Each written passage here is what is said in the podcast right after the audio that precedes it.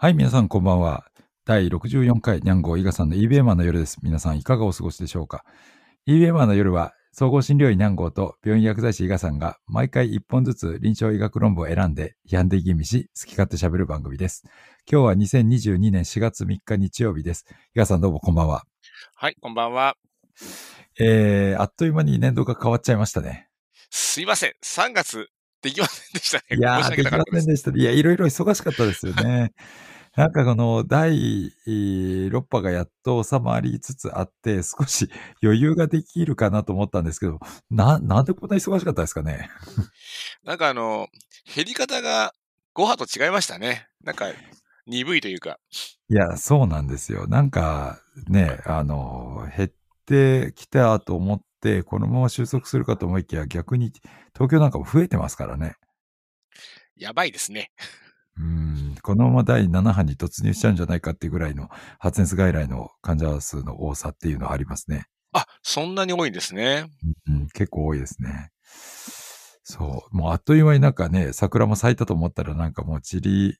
うん半分くらい散っちゃってますかねっていう感じですけれども。ヒガさんのところでもあれ結構咲いてました、もう今満開ですね。てかもう終盤ぐらいですかね。はい。そうですよね。やっぱ終盤になってきてますよね。お花見しました？あの、フラット、うん、あの、出歩きましたけど、あの、がっつり花火ってわけにいかないですね。まあそうですよね。私ももう本当に病院の敷地にある桜を見ておしまいみたいな。あとは、ね、車走らせてると街並みでね、桜の木があるところもちょこちょこあるので、まあそういったのを眺めて楽しむぐらいで、まあ、はお花見行くぞっていう感じにはやっぱりならなかったですけれども、どうなんですかね？世の中的には結構お花見シーズンで出てる人たちもいたんでしょうか？なんかあの、レジャーシート広げてやってる方とかいましたね、やっぱり。ああ、いいですね。まあ天気がね、よかったら、まあそういうのもね、やれたらと思いますけど、くれぐれも感染だけにはね、お気をつけていただいて。まあただなんかちょっと、冷えましたかね、意外にね。ありましたね。うん。うん。なので、なんかこう、4月、まあ4月ちょっとね、肌寒い時も確かにあるので、どうしてもね、お花見外出て、あの、寒い思いをして風邪ひくみたいなことがね、なければいいかなと思いますけどね。まあ、どうですか？伊賀さんのところは年度が変わって、なんか変わったことはありましたか？いや、あの、ちょっと人事異動で、あの、だいぶ状況が変わったので、あの、うん年度代わりはちょっっと大変だったって感じですね。大変ですよねまだ絶賛大変なんですけど。ああ、そうなんですね。伊賀さん自身の移動はないんですよね？私はないですね。はい。うん、まあ確かに、まあ私はね、去年移動して、えー今年2年目になりますけれども、まああの、体制がちょっとまた変わったりとかそういうのもあるので、ちょうどあの、ローテーションの切り替えっていう意味での、あの、体制の切り替えと、あとは、あの、うちの課じゃないところでいろいろ変わったりとかがあったので、まあ、それなりに、あの、バタついてるというか、そういうのはありますよね。新人の看護師さんとかまだオリエンテーション中ですから、いつからね、病棟とか外来出てくるのかちょっとわかんないですけど、またそれも新たな出会いもちょっと楽しみだったりしますね。いいですね、フレッシュで。はい。じゃあ今日、えっ、と、2本またお送りしたいと思います。1本目は私の方からですね。えっ、と、 ACE 阻害薬による、えー肺炎予防の、えーシステマティックレビューの論文を読みたいというふうに思います。これはあの、 Journal of General Family Medicine ね、これはあの、プライマリケア学会の、えー学会誌になりますけれども、こちらにですね、角田先生方がですね、載せられた、実は我々の EBM 仲間である片岡先生とか辻本先生とかも一緒に関わって、あの、書かれたシステマティックレビューですけれども、今日はちょっとこれを取り上げたいなというふうに思います。まあ、あの、ご存知の方多いと思いますけれども、エース阻害薬が肺炎の予防に有効であるというのが、一番最初にですね、出たのは確か、東北大学のグループが脳梗塞起用がある患者ですね、に対して、まあ、エース阻害薬を使うと、肺炎が予防できるという小規模な RCT が出たのが皮切りだったと思いますけれども、それからですね、いくつか論文が出て、阻害薬の肺炎予防効果っていうのは、ある程度コンセンサスが得られているところだと思います。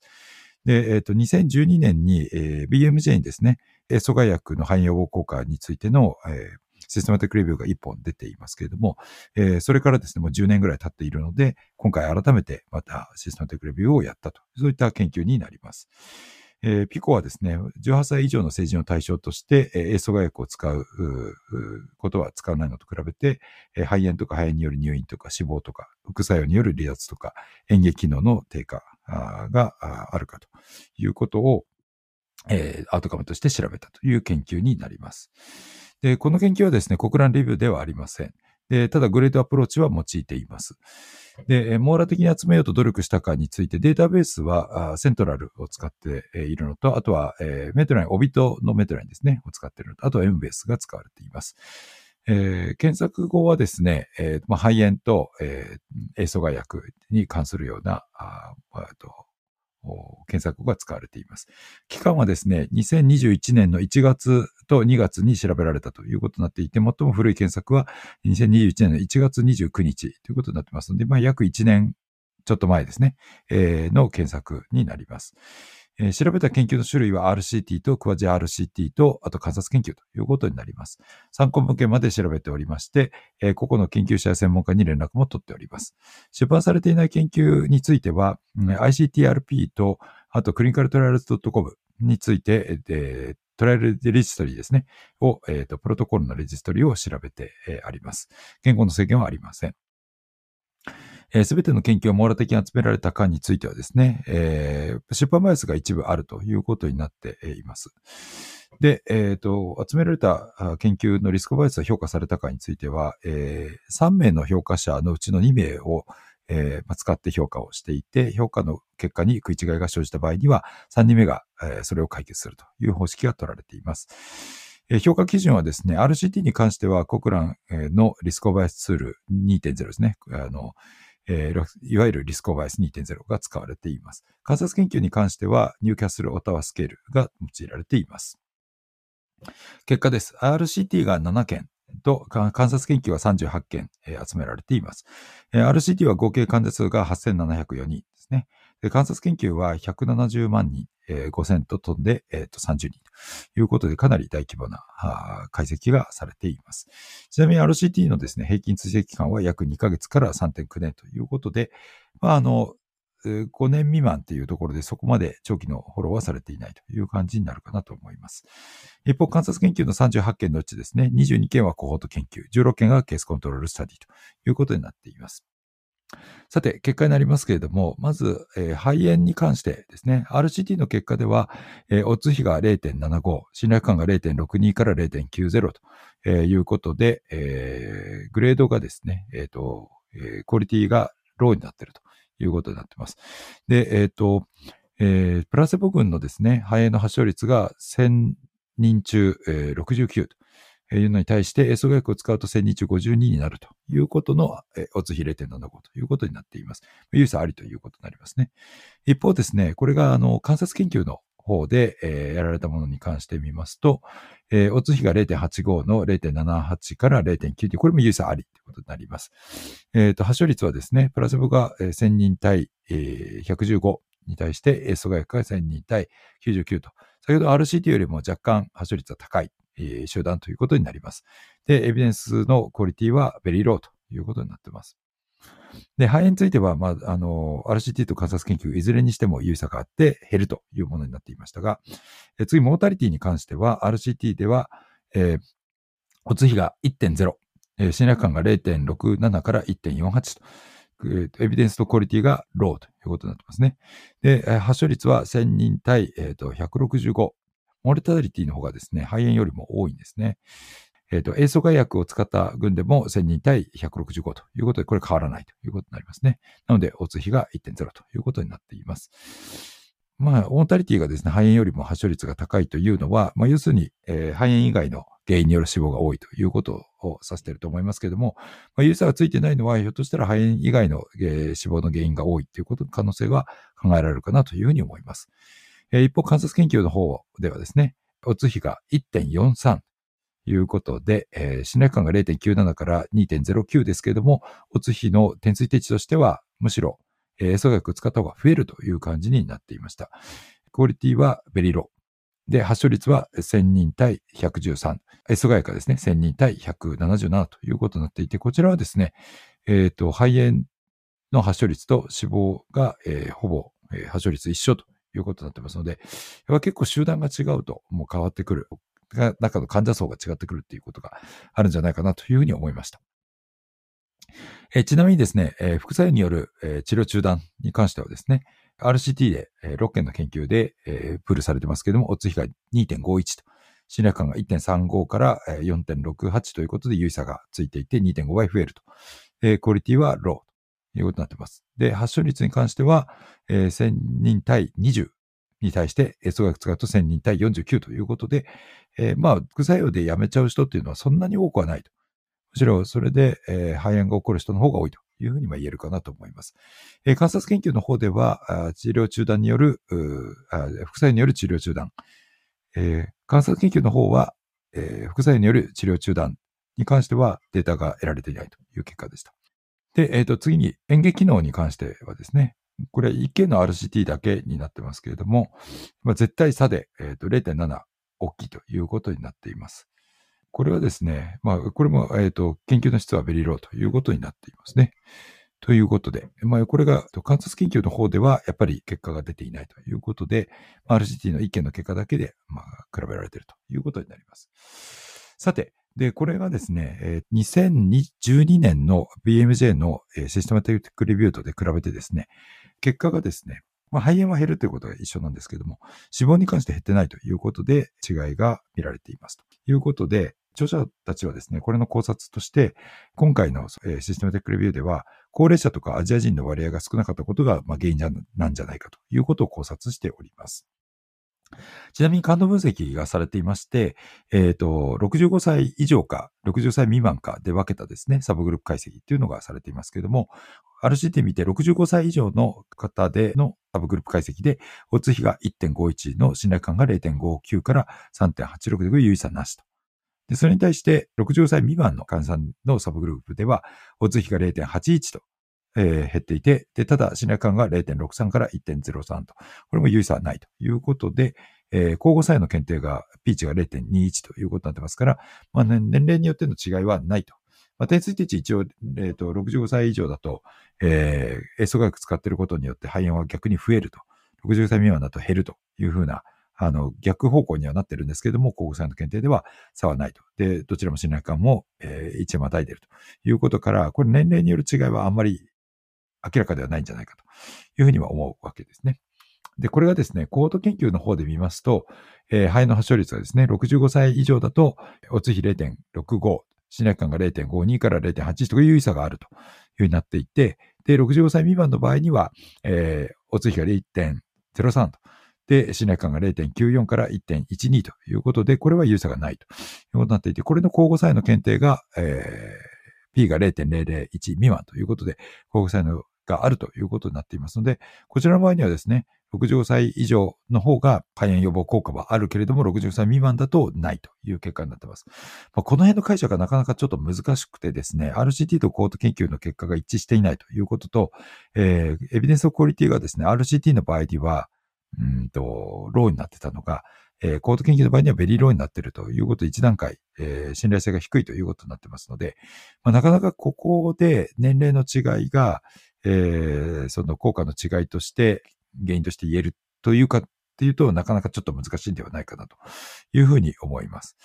特にですね、まあ、あの、症例数の問題で、えー信頼区間が広いということで、えー症例数を増やして信頼感が短くなればというも思うんですけども、RCT の方では、むしろ65歳以上の方が、えー、総額を使っての肺のリスクはむしろ上がるというふうになっているので、この辺はですね、ちょっと結論がなかなか出せないんじゃないかなというふうには思います。あと、個人的に見たかったのはですね、えー肺炎の起用の有無によって、塩素害薬の効果に違いがあるのかないのかってことを知りたかったですね。えーやはりですね、我々臨床現場にいるものからするとですね、えーやっぱり肺炎を繰り返しているという方にですね、塩素害薬を使って肺炎が少しでも防げないのかと。いったことを期待したいわけですね。もちろん、塩素害薬以外にもいろんなオプションがありますから、そういったものを組み合わせて使いたいと思うわけですけれども、まあ、特にですね、えー高齢者で肺炎を繰り返すようなケースの場合にはですね、えー非常にこの喫緊の問題としてあるということになりますので、まあ、ここのところちょっと見たかったところであります。もちろん、その高齢者が、えーとそうじゃないかって年齢での感度分析をしていることによって、必然的に、えー肺炎の起用が多いか少ないかということは、あのーえー代理の、あのなんていうかね、要因として、えーあの、検討されているようにも思いますけれども、そう言っても高齢者でも、やっぱ起こしやすい人とそうでない人というのがいますので、まあ、ダイレクトに肺炎の起用の有無で、えー分けてみてほしかったなというふうな希望はあります。で、えっ、と、一応ですね、著者たちは、まあ、この結果を踏まえてですね、結論として、えー、まあ、肺炎予防のために衛素外薬をルーチンで使用することは推奨されないかもしれないと。かなり抑制的な、あの、言い方をしているんですね。で、正し書きがしていて、しかし、すでに高圧剤を服用しているアジアの高齢者や、ARB ではなく、ラス阻害剤の適用がある、えー、患者に対しては、えー、高圧療法として、阻害薬の処方を検討することができるかもしれないというふうに言って、まあ、ARB よりはエースを使った方がいいかなみたいな言い方はしてますけれども、あるいは、すでに他の高圧剤使っている人は、まあ、S 外薬にわざわざ変更してもいいんじゃないかと言ってますけれども、まあ、ルーチンに使用することは推奨されないかもしれないというので、えー、ちょっと最初にですね、結論を見たときには少し意外でした。まあ、あの別にルーチンで使おうとは全然思わないんですけれども、特に脂肪に差がないということだとすると、まあ、その確かに絶対的に使わなきゃいけないというふうにはならないとは思いますけれども、それでも、あの、高齢者の死因の、えー、かなりなあ部分に肺炎を占めていますので、まあ、肺炎を予防できるということはかなり、あの、仮に死亡が、えー、防げないとしてもですね、頻回の入院とかいうことが防げるという意味では、あの、肺炎は防げるもんなら防ぎたいというふうには思うところではあります。まあ、あの、えー、今回ですね、えっ、ー、と、このシステムテクレビューは、まずあの、グレードシステムで作られてるっていうのが、やっぱり、あの、えー、まあ、この領域のかなり、あの、ベテランの方々が、入られて作ってますので、まあ、信頼性は高い、あの、システムテクレビューなんじゃないかなというふうに思います。で、またですね、えー、これ著者たちも言ってるんですけれども、えー、コート研究でですね、かなりの、あの、症例数が稼いでいます。これはですね、あの、ビッグデータを用いてるんですね。で、2012年の、えー、BMJ の研究では、あの、ローカルの、あの、コートのデータしか使ってないので、それで症例数が、あの、そんなには稼げていないと。いうことがあります。ですから、ひょっとして、えー、先ほどのですね、えー、年齢で、えー、高齢者の方が、観察研究では、えー、塩素害薬の肺炎予防効果があるというふうに出ているのは、あの、ベックデータで、え、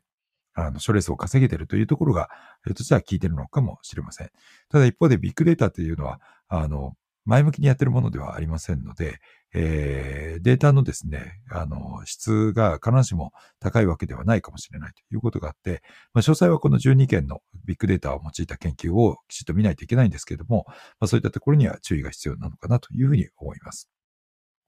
またですね、えっ、ー、と、この著者たちが、えー、リミテーションの中で言ってることは、あの、メッシュタームの中にニューモニアを加えて、えーあの、検索をしているというふうに言ってるんですけれども、あの、ニューモニアがついてないような、あえー、ものがあるんじゃないかと。これはあの、網羅的な検索をするときにメッシュタームをあえて使わないっていうことをよくやったりするんですけども、今回、この著者たちはメッシュタームを用いているので、まあ、その部分で見逃している可能性があるというんですね。実はですね、私1月に、えー、あの、勉強会で読んだ論文がですね、ちょうど肺炎の論文だったんですけども、あの、全く別のものですが、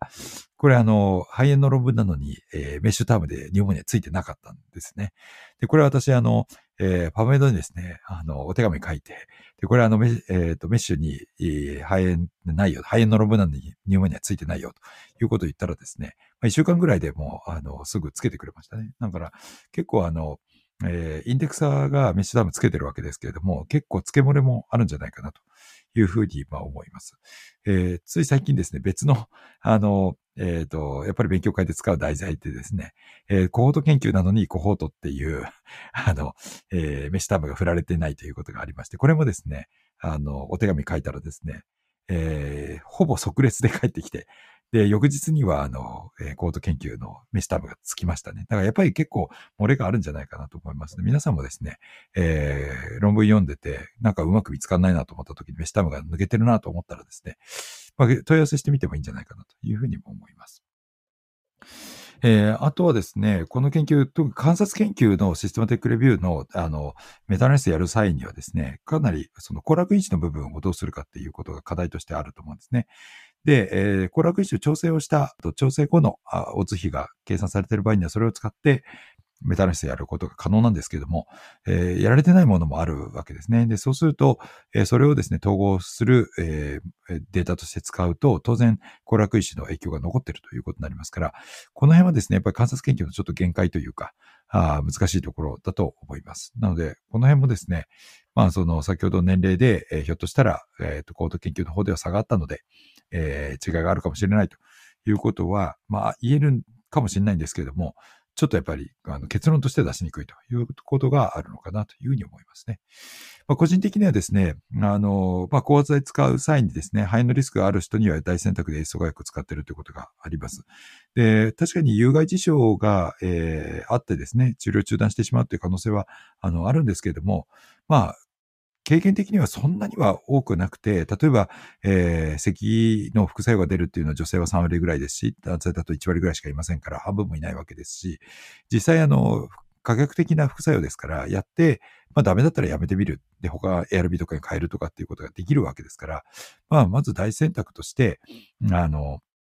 まずは塩素外交を先に使うというのは全くリズナブルな考え方なんじゃないかなというふうに思います。もちろん血圧が低い人にですね、入れる際にはそれ相応の理由が、例えば、えー、心筋梗塞後とかですね、そういうのがないとなかなかちょっと入れにくいとは思いますけれども、まあそういうのがなくてですね、えー、あの、えー、もともとあの血圧が高い患者さんとかですね、そういう方に、えー、抗剤入れるっていう時には割と、あの、そういう機会もですね、高齢者では多いと思いますので、まあ、積極的に輸送外薬を入れていくというのは、まあ、やってもいいんじゃないかなというふうに思いました。はい、えー、私の方は以上になります。はい、ありがとうございます。いや、あの、まあ、効果を見るので、症例対象研究をあの、集めてるっていうのもなかなか興味深いな、ちょっと思いながら聞いていたんですけれども、そうですね。えー、まあ RCT だけだとどうしてもやっぱり患者数が限られる。まあ今回の研究でも8000人ですかね。のあの、プールだけなので。で、これはあの、やっぱり、えっ、ー、と、症例数が少ないということで、インプレシージョンがダウングレードされてたりとかしてるんですよね。なので、えー、まあ、あの、コード研究でもうちょっと大規模にも調べてみたかったっていうところで、あの、そういった意味では、あの、RCT とコードと両方の、あの、メタナイスをやら、やっているっていうのは非常に、あの、いいなと思ったんですね。これやっぱりコード研究の、えー、リスクバイスの評価とか大変なので、なかなかの著者たちの労力は大きかったんじゃないかなと思いますね。じゃあ、結局は、まあ、著者らの結論としては、まあ、肺炎予防のために積極的に使うというのは、まあ、そこまでは言い切れないけれども、まあ、高圧剤使ってるんだったら、まあ、その恩恵を得るためにエースを使ってみるのもいいんじゃないかなっていう、そんなニュアンスになるんですかね。そうですね。あの、著者たちが言ってたのはですね、この研究だと、まあ、RCT の肺炎の、えっ、ー、と、オツ比が0.575なんですよね。で、これが、その2012年の、えー、システマテックレビュー、BMJ に乗ったシステマテックレビューだと、オツ比もうちょっといいっていうんですね。0.7とか0.6台とか。なので、あの、それに比べて悪いっていうような言い方をしていて、効果は実際そんなに大きくないよっていうふうに言うんですよね。で、確かに1000人対69から1000人対52に減るっていうだと、確かになんか減った感はそんなに多くないっていう感じは分からなくはないんですね。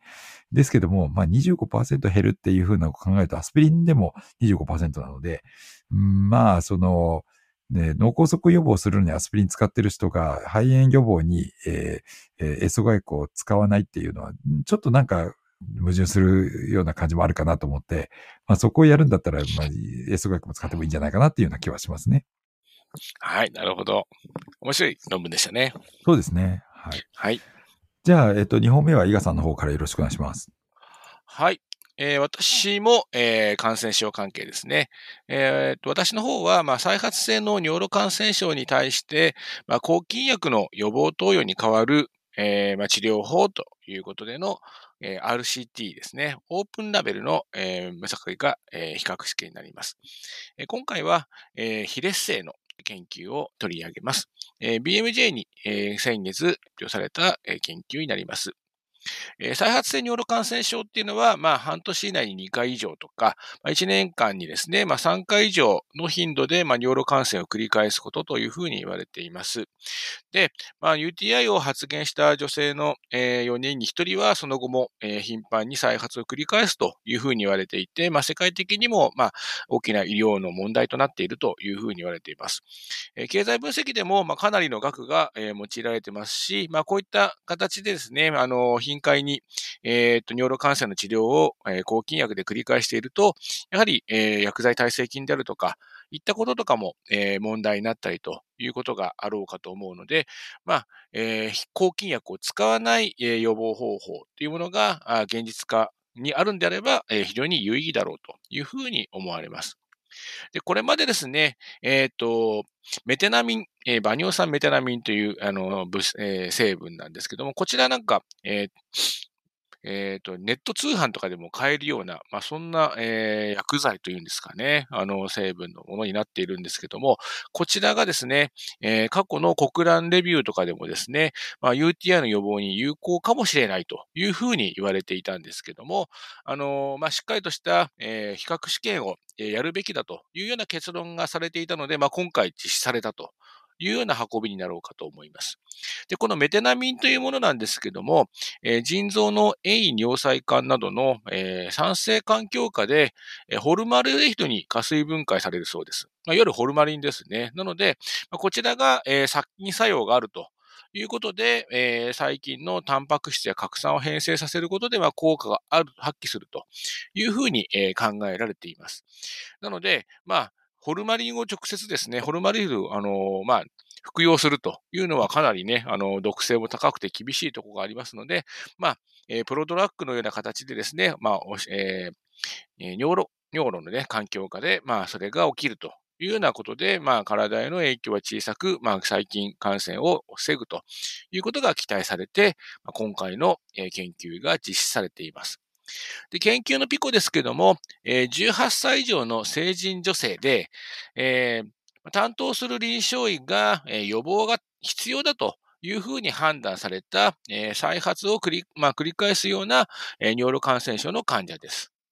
で、まあ、の、再発の UTI というのは、えー、1年間の間に少なくとも3回、もしくは過去6ヶ月間に2回、えー、有症状の UTI を発症したということと定義されています。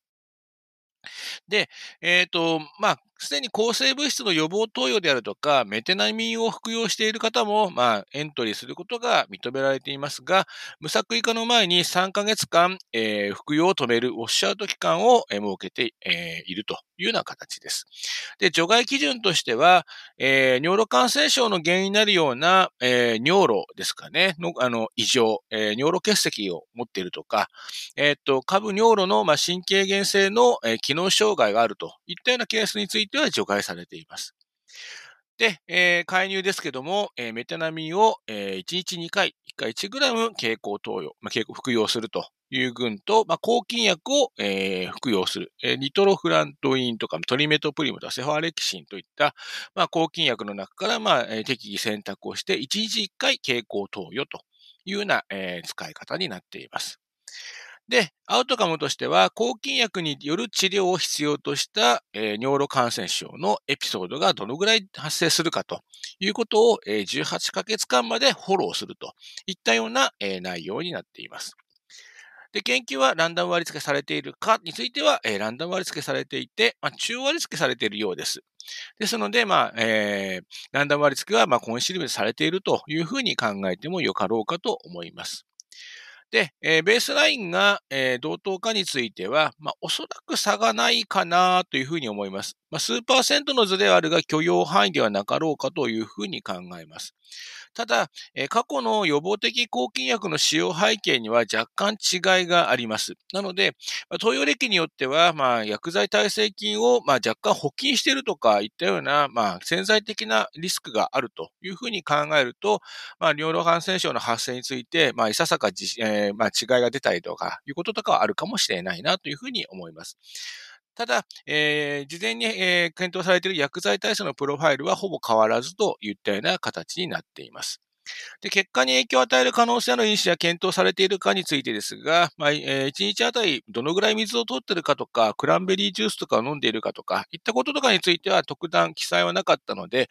あの、そもそもですね、まあ、こういったあの薬以外で何か、あの、意識的に、まあ、予防に寄与するようなことがあるかどうかについては、ちょっと、えー、認められていませんでした。で、ITT 解析かについてですが、一応 ITT 解析と、あとパワープロトコル解析の方が両方行われていますが、ITT 実施されています。で、結果に影響アブサの脱落があるかということなんですが、えー、っと、まあ、外来治療ということなので、あの、まあ、あまり意識しなかったりとか、めんどくさいなと思ったら来なくなっちゃうのかなっていうところはあるんですけれども、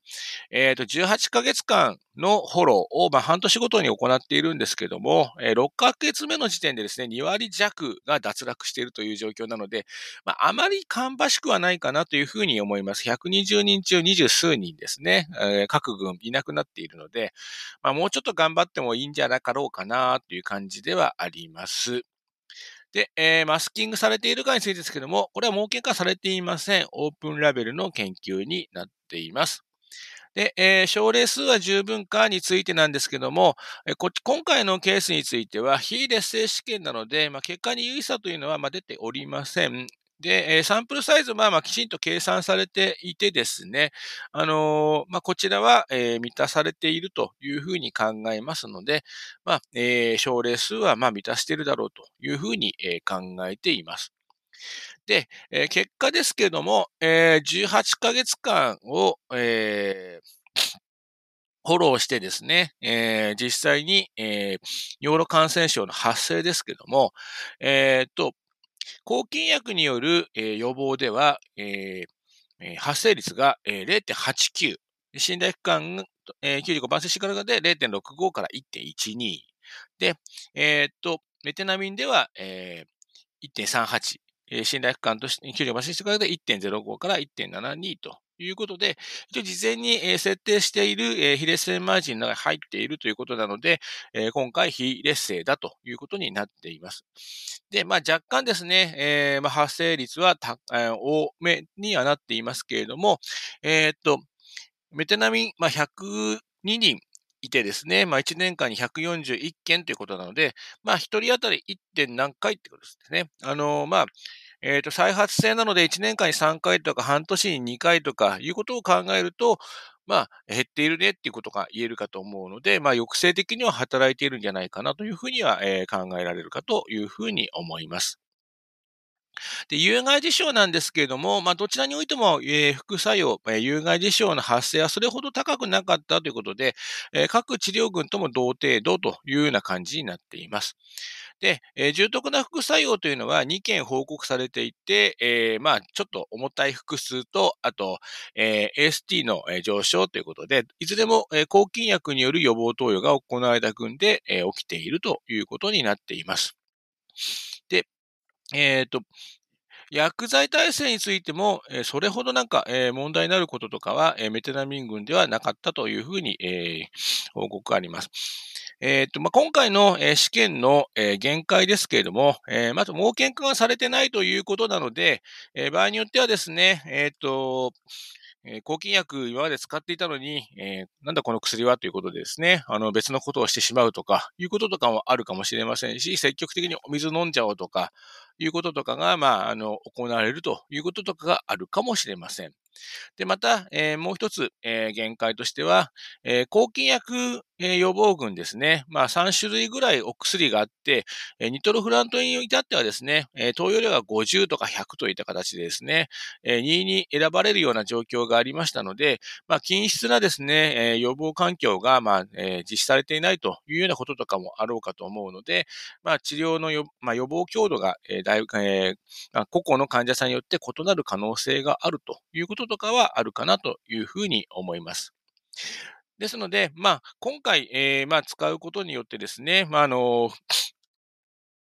えー、と研究によって、まあ、メテナミンですかね、が、あの、えー、尿路感染を、まあ、予防するというような、えー、効果は、まあ、どうやら、まあ、ほどほどにありそうだということとかは言えるかと思います。ただ、えー、使い方がですね、まあ、錠剤一つをですね、1日1回夜に飲むといったような使い方に対してですね、えー、1日2回1グラムっていう、まあ、結構なかさがあるんじゃないかと思われるよう使わなければいけないというのは、まあ、実際の運用についてはですね、負担が大きいのかなということとかがあるかなと思います。また、えー、メトナミンについては、えー、予防なので、え、場合によっては長期間の使用が必要かもしれませんけども、まあ、長期的な安全性に対するデータというのが、まだまだ、不十分だというふうに言われておりますので、まあ、あの、このデータをもって、じゃあ明日から抗菌薬に代わって個室を使っていこうという形には、えー、行きにくいかもしれませんけれども、まあ、AST の活動ですね、まあ、これからまたどうしていこうか、特にあの外来の、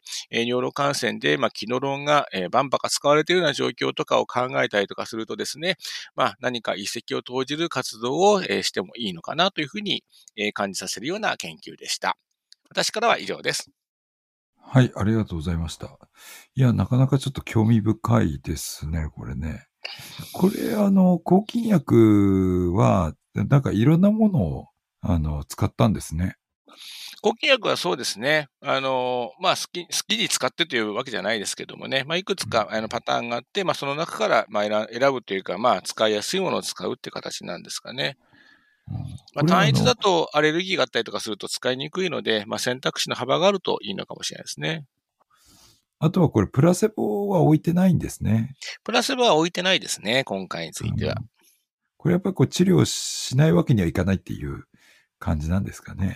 えっと、予防を必要とするというふうにも、そもそも臨床医が判断しているっていうのがエントリー基準なので、まあ、プラセボを置くこと自体はちょっと倫理的には問題かもしれないですね。うん。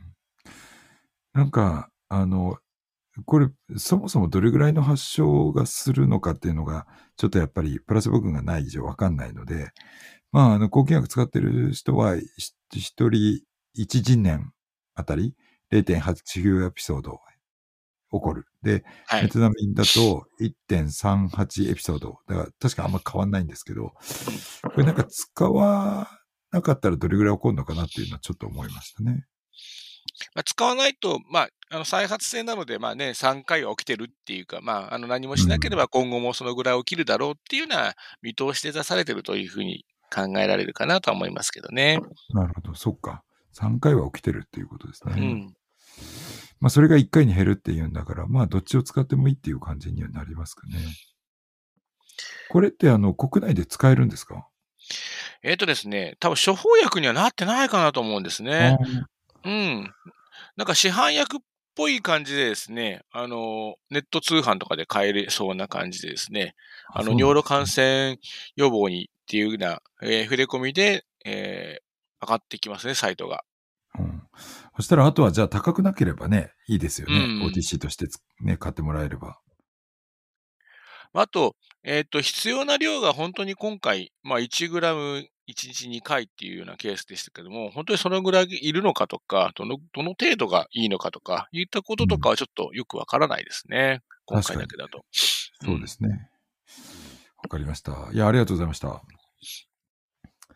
えー、っと、今日もあの2本お送りしてまいりましたけれども、いかがだったでしょうか？えー、っと、あの、論文はですね、えー、また、ショーノートにありますので、えー、そちらまた見ていただければと思います。で、えっ、ー、と、リスナーアンケートにもぜひご協力いただきたいと思います。リスナーアンケートもショーノートにありますので、そこからリンクに辿っていただければと思います。えっ、と、どうでしょう？この4月に入って、一応3月分としてね、今やってるんですけども、4月もう一回ちょっとね、あの、配信したいなと思ってますけれども。そうですね。はい。最近もちょっと面白い論文またちょこちょこ出てるので、また皆さんにいろいろお届けできたらいいなというふうに思います。月1回配信してますので、またぜひお聞きいただければと思います。本番組はアンカー、アップルポッドキャスト、スポティファイ、グーグルポッドキャストなどで配信していますので、ぜひフォローしていただければと思います。それでは皆さんお聞きくださりありがとうございました。また今月ですね、お会いしましょう。さようなら。